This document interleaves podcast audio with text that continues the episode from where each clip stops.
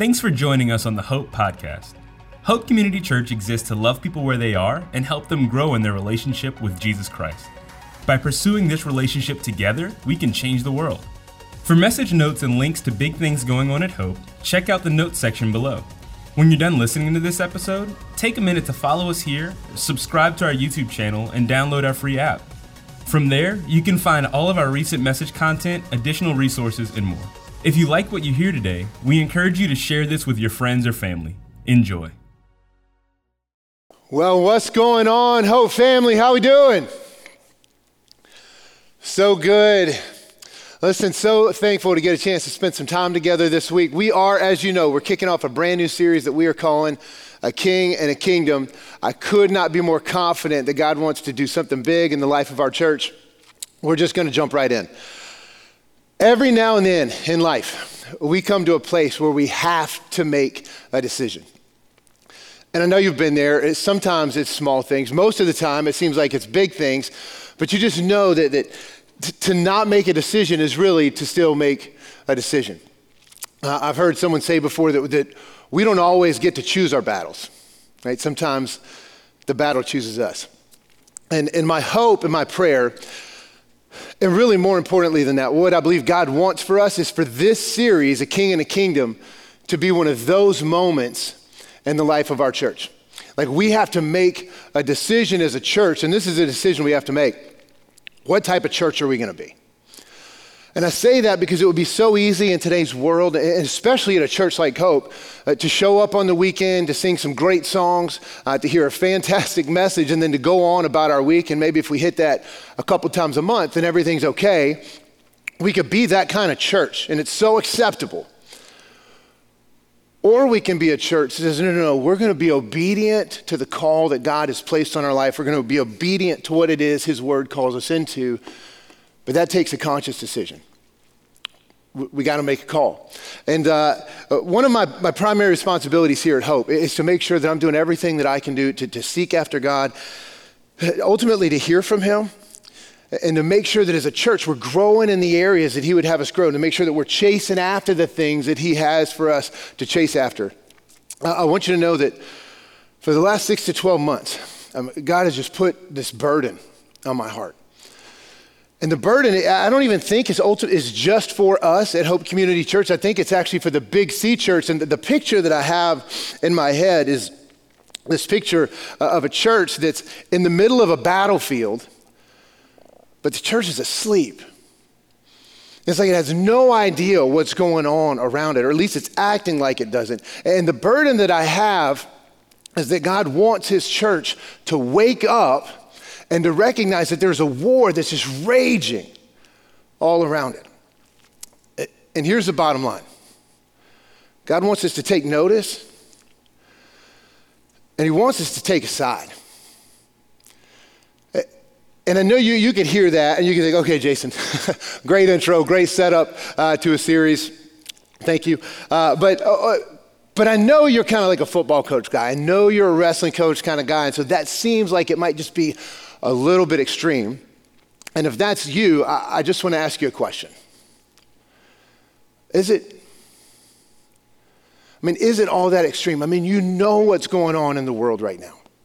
Our kids are facing anxiety and depression, and they're taking their own lives at a level higher than anything that we've seen in the course of human history. That's on us.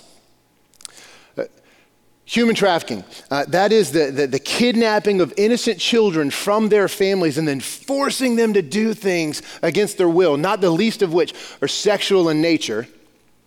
It's the number one and fastest growing criminal enterprise on planet Earth, $150 billion annually. 1.2 million children disappear every single year and end up in trafficking situations. And you could hear that and think, well, okay, Jason, that's, that's understand that, but that probably happens in other places. What are we really supposed to do about that? How about this? 109,000 children a year disappear from the U.S. 60% of those kids come from the foster care system. So we know where it's happening and we're not stopping it. And then on top of that, somebody's paying for it. How about the secularization of our world? And I, and I don't want to harp too much on this, but the reality is, if, if you don't think um, that our education system and that our media and then our government um, has momentum right now to, to, to tear apart the identity that we have as image bearers of our God that created us. If you don't think that they have momentum to, to tear apart the values that God would have us live out as this church, I don't think you're paying attention. And that, that can seem like other stuff, right, that we don't have a whole lot of control over, but let's just make it personal. How are things going in your life? How's your family? How's your marriage?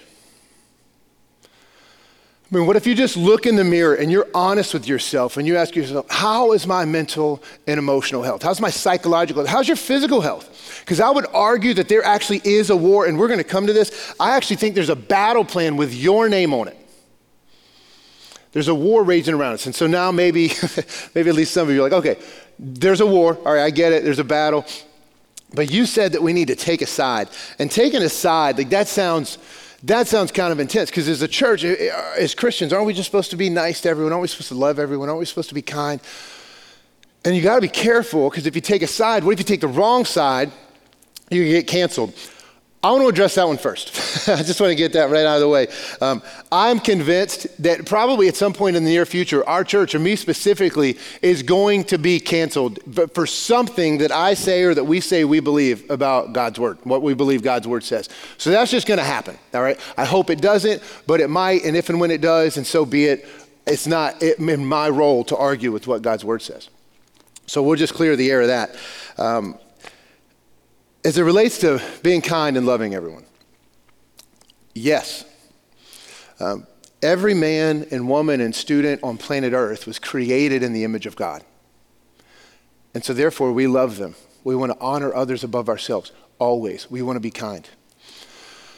But a staff member actually said something to me this week, and he said, Man, as a church, we have to be so careful not to mistake apathy for kindness. And I heard that and I thought, you know what? That's exactly right. We do that. We think, well, we're just being kind, when really we're just like, ah, this is more comfortable. And I'll tell you this, I'll raise the stakes on that.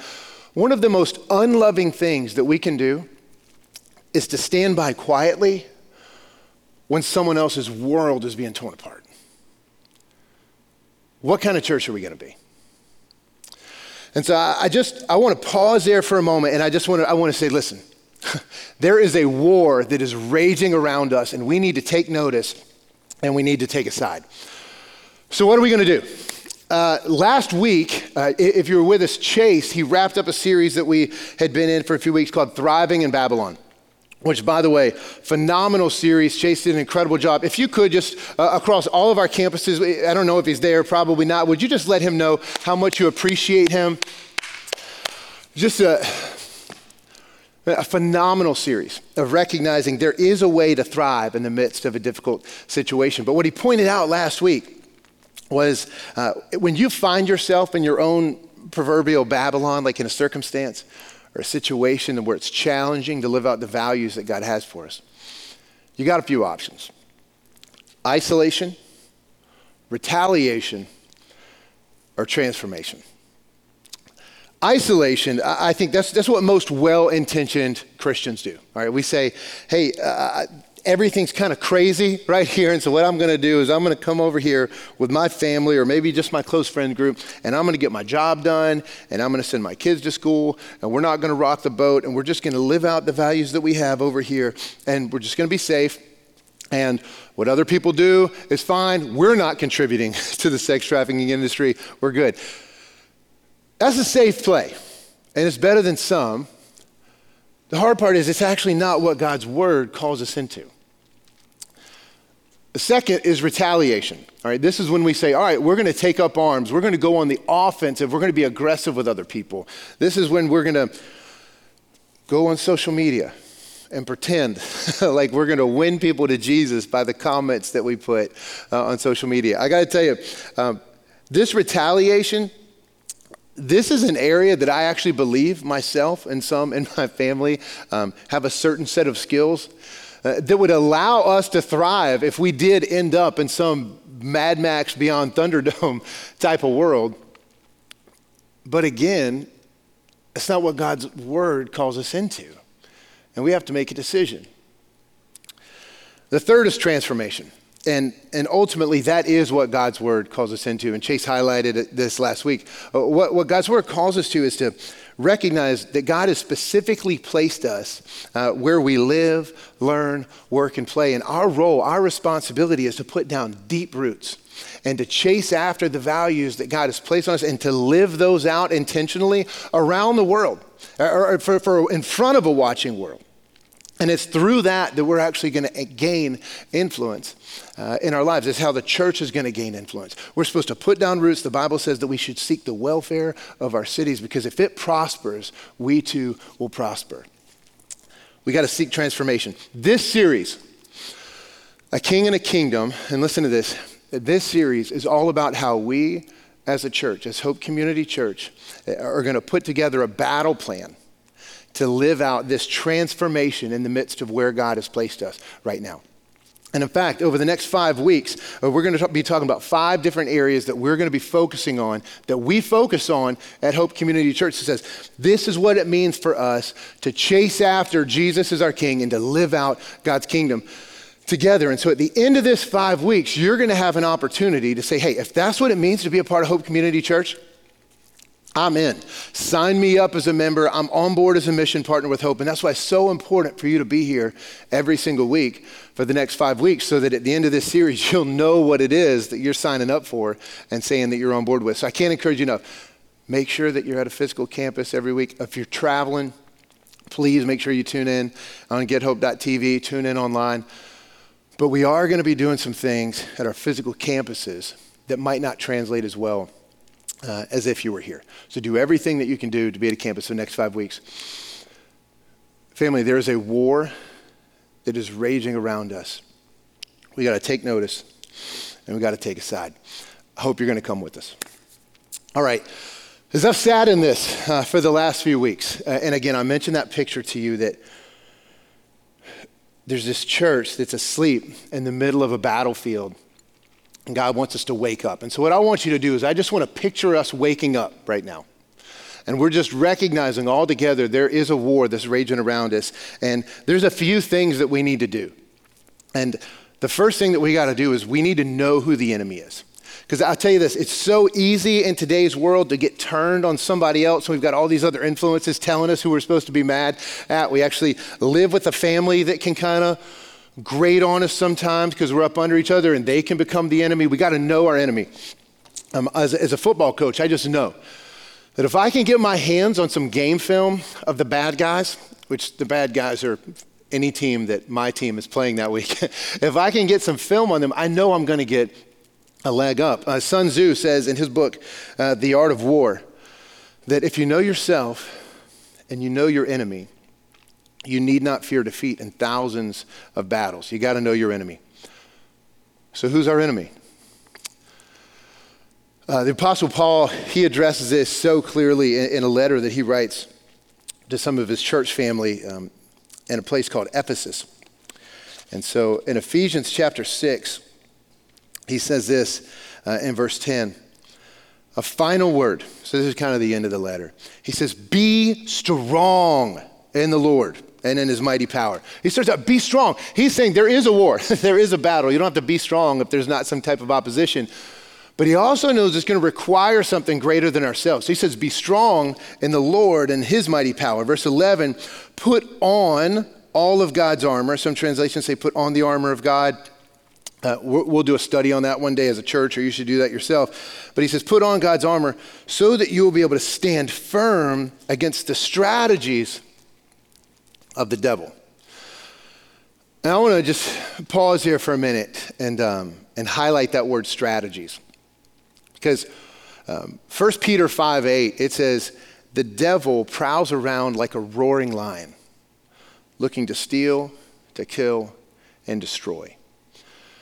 But I want you to know there's more than that. It's not just like a miscellaneous whenever there's an opportunity. There's actually a strategic. What that means is there's an intentional plan to take you out, to come after your family, to come after Hope Community Church, to come after the church worldwide that would be willing to lift up the name of Jesus. And if you're tempted for any moment at all to think, okay, good, evil, get it, love the thought of Jesus, love singing songs, but the devil. I mean, come on. You're really telling me strategy against, against me personally. Let me ask you a question. Do you think it's coincidence that it, it seems like your marriage is constantly under attack? Is it just me? Do, do you think it's by chance that that one area that you happen to struggle with in your sin life that maybe no one else knows about is the thing that you just happen to be tempted by over and over and over and over again? Do you, do you think that it's just by, by slim chance that it seems like every time you kind of get to take one step forward, you feel like you're getting knocked two steps back, like something's trying to steal your hope? I'm telling you that there is an intentional plan. It's like, it's like our enemy has a file folder with your name on it, and there is a game plan to take you out. It's, you need to think of this like, like somebody's going to show up at your house, knock on the door, and say, Hey, I'm here to take out you and your family, and I'm coming after your kids. And I hope and I pray that if that's you, that you at that moment, that you would not only want to do something about it, but you would take it personal because there's a strategic attack against you, your family, and the church of Jesus. We got to realize that. Not only is there a strategy, but the last part of that verse wraps up it says the strategies of whom? He doesn't say politicians, he doesn't say educators. He says the strategies of the devil. Family, we got to we got to realize this and we got to own it because it is impossible for us to fight the right fight if we're not fighting the right enemy. And I'm telling you, the devil is so clever and he's got strategies. And two of the biggest ones, some of his primary strategies are one, just letting people believe that he doesn't exist. The second strategy is turning humans on humans. And so if we lose sight of our enemy, here's what happens families turn on families, spouses turn on spouses, churches turn on churches. I mean, this should sound familiar. This is what's going on around us. We have to know who our enemy is. He continues in verse 12. He says, For we are not fighting against flesh and blood enemies, but against evil rulers and authorities of the unseen world, against mighty powers in this dark world, and against evil spirits in the heavenly places. I know it sounds a little weird. but sometimes we skip over the weird spots in Scripture. But what if those places in Scripture that are a little bit weird actually have the potential to unlock the, the most amount of clarity? Uh, they, they have the possibility of giving us the most amount of power to deal with what's going on. What he's saying is there are kingdoms and rulers and authorities that are at war all around us, but you can't see it. So he wants us to wake up and recognize what's going on. What Paul's saying is, if you're going to wake up, if you're going to take a side, you got to know your enemy.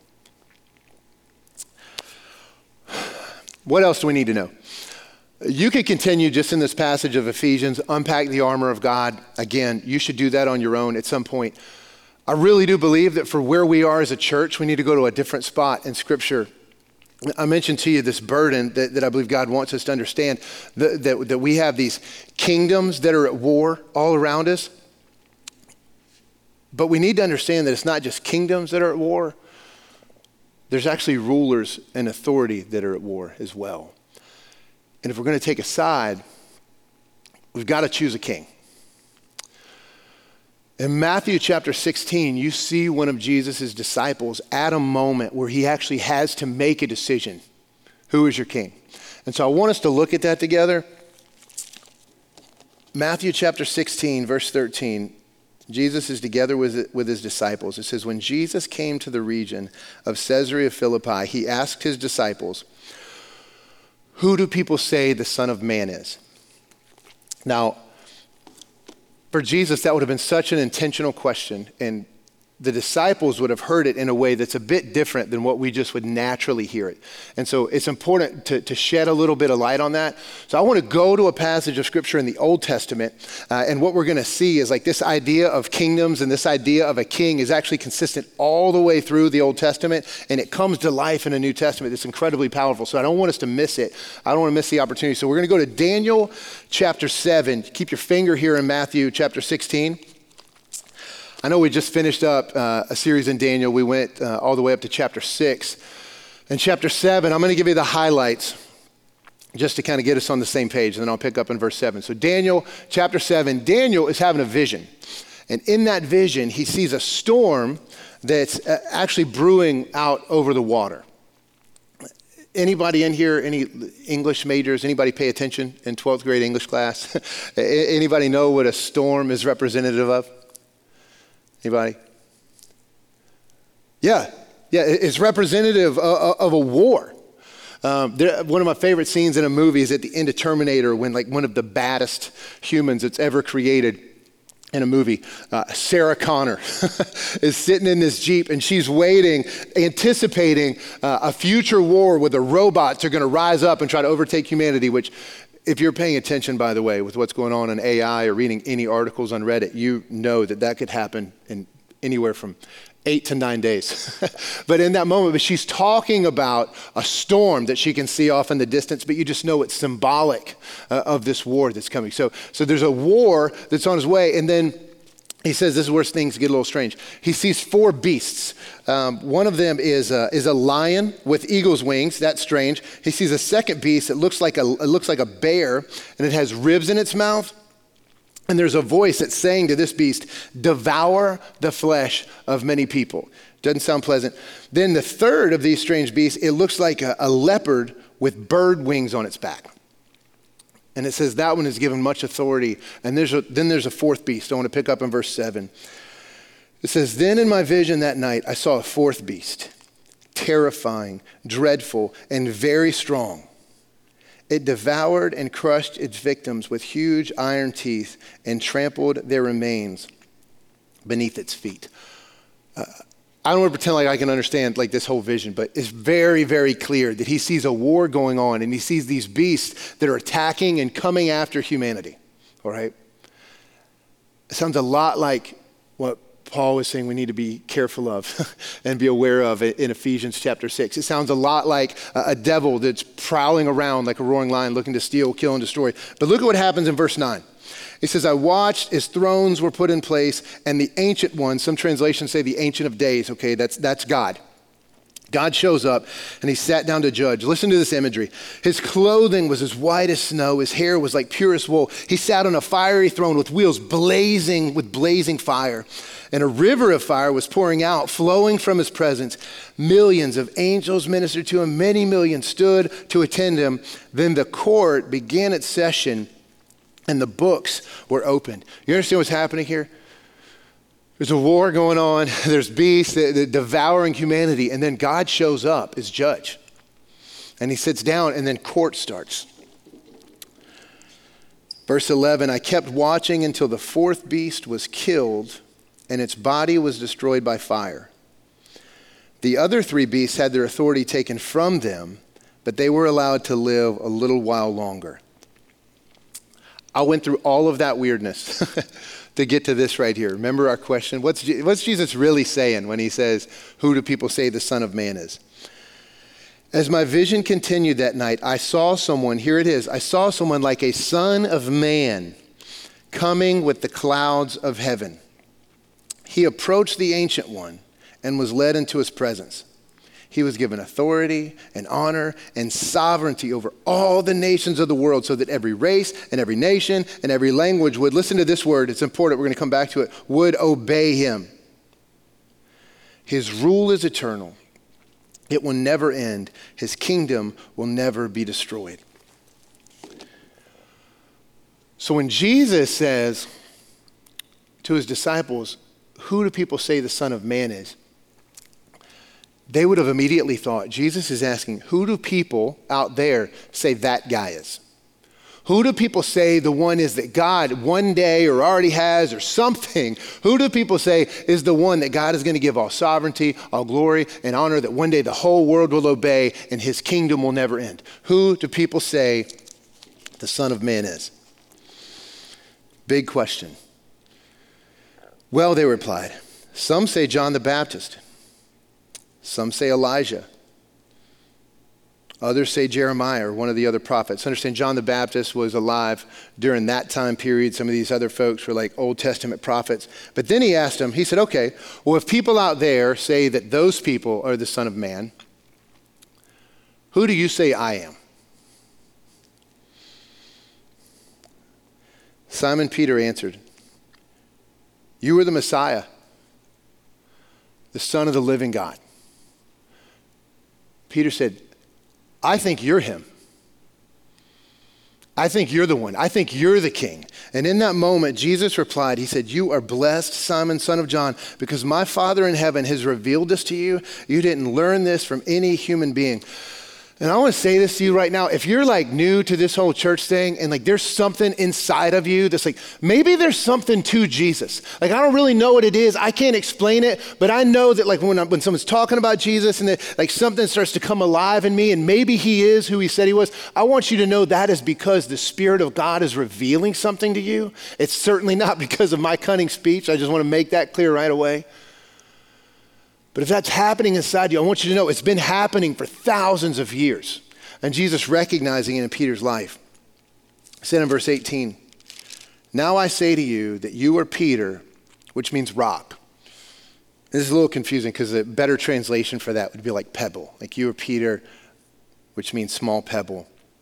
And on this rock, that's a different word. It's more like foundation, like a bedrock. On this rock, I will build my church, and the powers of hell will not conquer it. The gates of hell, some translations say, I love this, will not stand against it. He's saying, Peter, you were right. And on that truth, on that rock, on that foundation of me as king of the whole universe, I will build my church, and the gates of hell will not stand against it. These kingdoms that are at war, these kingdoms that are coming in, and they feel like they're beating in on our lives, and the things that you thought of at the very beginning of our time together when I said, How's your life? How's your mental and emotional health? How's your marriage? Those things, how is it going with you losing loved ones that you thought happened before it was time? In that moment, what Jesus is saying is there will come a day where every tear will be wiped away and everything that's been broken will be put back together again. And this kingdom that is at war against the kingdom that I'm establishing will not stand. And I say that because it, that should bring every single one of us a bit more hope in our lives.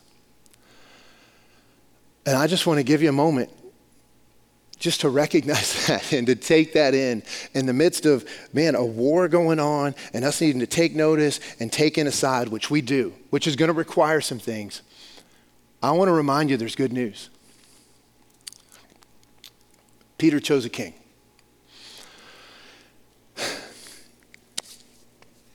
I do need to share something with you that is um, not always um, incredibly popular to say. Uh, and it's something that Peter knew, and it's something that you and I know as well.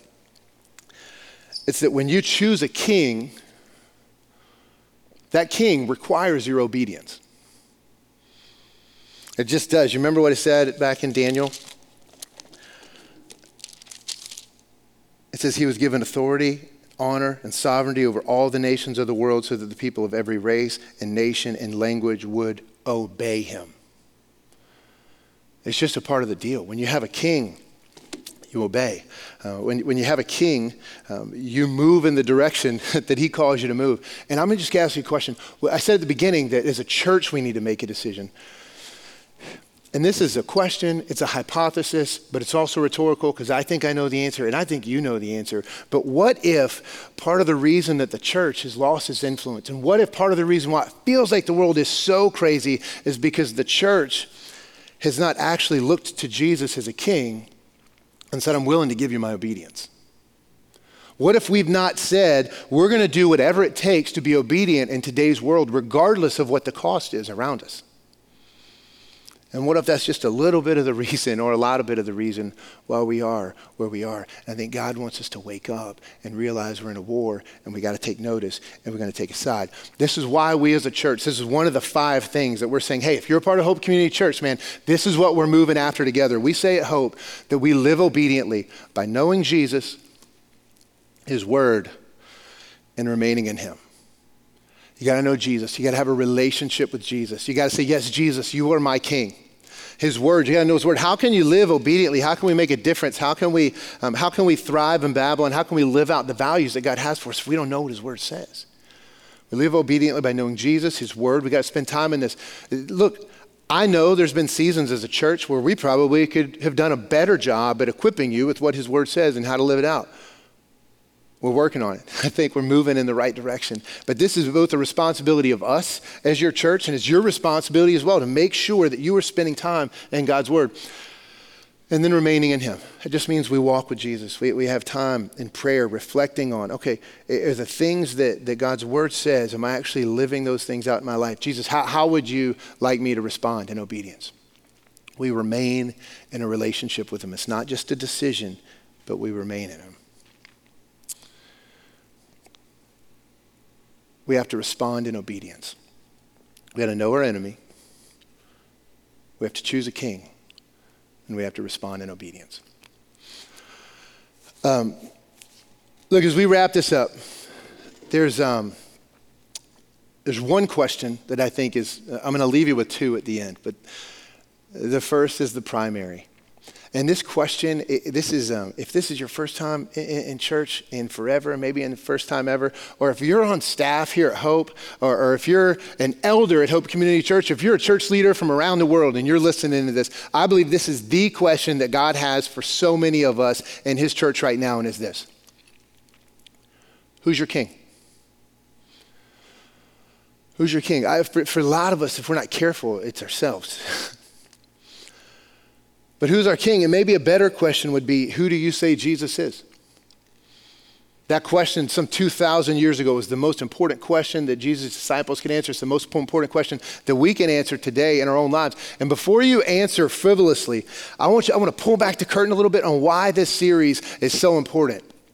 And it's because the church and today's world is so much more comfortable calling on Jesus and lifting up Jesus as Savior as we are as King. And um, if you think about this, it kind of changes everything. Right? I mean, when you think of someone as your Savior, then, then that means that moment, one thing is done and it's over right? The battle's over. And there is a battle against sin and death that is over, but there's also us still left in the midst of a war, and there's more to it. But if someone is our king, that changes everything. If someone gave their life for me and saved my life, if someone saved my life, I would be grateful. I would even do things to honor them. I might even would like, I'd celebrate, I'd write letters, I'd do tell other people about what happened. But when it wasn't convenient for me, when I had other things going on in my life, when there's other th- places I wanted to put my time and attention, that'd probably be okay. But when someone's your king, in the midst of a battle, it's just different. We respond in obedience when someone is our king. And again, we got to go back. We got to make a decision. What type of church are we going to be? And I know that there's um, there's all kinds of reasons why for us, specifically in America, that, that, that, that, daunting someone, lifting up someone as king is a challenge to us, okay? And just to, just to kind of just bring it back down for a minute, kind of shrink the room, just by show of hands, is there anyone across all of our campuses, by show of hands, that just absolutely loves people telling us what to do? Anybody? Yeah. I think Thursday night we had one person in the room. uh, I want to let you know that that's because there's no other king like Jesus. Jesus is not like the kings of the world that you know. He's not like any politician or leader that you see on social media. Jesus is not a king that wants to take life. He's a king that wants to give life.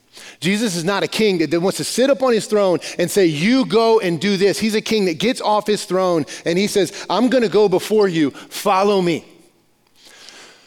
Jesus isn't a king that leaves us in our brokenness and our mess. He comes down off his throne to walk alongside of us. He's not a king that wants to punish us and see to it that no matter what, we pay the penalty for the crimes that we've committed. He is a king that willingly came off his throne, walked alongside of us on earth, and said, You know what? Instead of you paying the penalty for what you deserve for your sin, instead of paying that price, you know what? You stay here. I'm going to go do that for you. And he willingly went to a cross, had his nails, his hands nailed to a cross, and willingly laid down his life for you and for me and paid the penalty that we deserved. And he went down into a grave, and he did that out of his goodness and his graciousness and his mercy.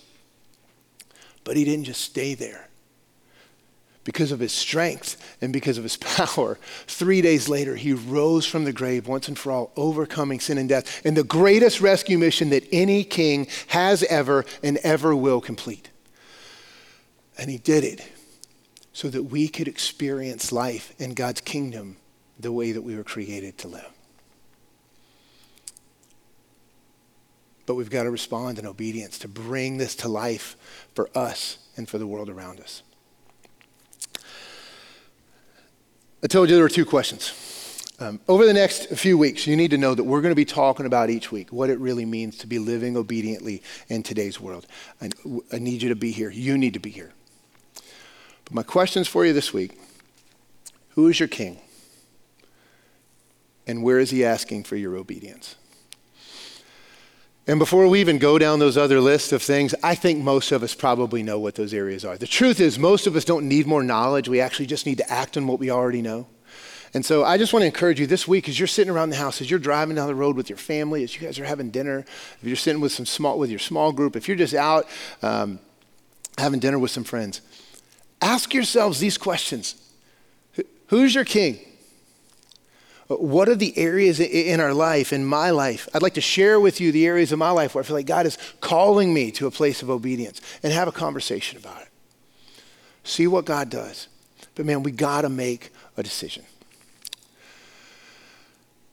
Um, as we close, um, the Bible says that we should be transformed by the renewing of our mind. And uh, so, for all of us across all of our campuses, and if you're listening to this as a podcast, um, you'll hear this as well. Um, I'm going to pray in a moment, but then afterwards, the bands are going to come out across all of our campuses, and they're going to sing a song over you, and they're going to have a spoken word over you. And, and this is, um, we're just going to elevate the truths of who our King is and what our King has done. And we're going to sit in that and we're going to be reminded of these truths so that we have that power, so that we're, we're transformed and can actually go out and live our lives as though we have a King and his name is Jesus. And we're going to follow after him in the way that he calls us. Would you bow your heads? Father, I thank you. Um, for the truths that um, you've um, been allowing me to wrestle with personally. I, I, thank you for how I have been so convicted that I need to move uh, in areas of my life from just looking at Jesus as my Savior, and I need to view Him as King. Father, I thank you for your word, how it helps us understand who our enemy really is. Would, would we leave um, our time together with, a, with an understanding, with a conviction of who our enemy is? Maybe the next time that we're in a disagreement or a fight, even with our spouse or with our family, we'd be able to have a moment where we just say, hey, wait a minute, wait a minute. You're not my enemy. I know we're disagreeing, but let's remember we're on the same side. Let's sit on the same side of the table and see the enemy for who he is. And let's work together to experience God's kingdom in this situation. Lord, would you help us to see as Peter did? Would your spirit be at work in my life and in everyone's life who can hear my voice right now as to who Jesus is? Would we choose daily, even minute by minute, to live as though Jesus is our King? And would we respond in obedience? Father, would you um, help us to imagine what a world would be if your church woke up we took notice of the war that was going on around us, and we took aside what would happen in our lives, what would happen to those statistics, and what we would see for your namesake and for your glory. And really, ultimately, for the ones that we love and live life with. Father, we love you, and we pray that this would be true for us. In the name of Jesus, we pray. And everyone said, Amen.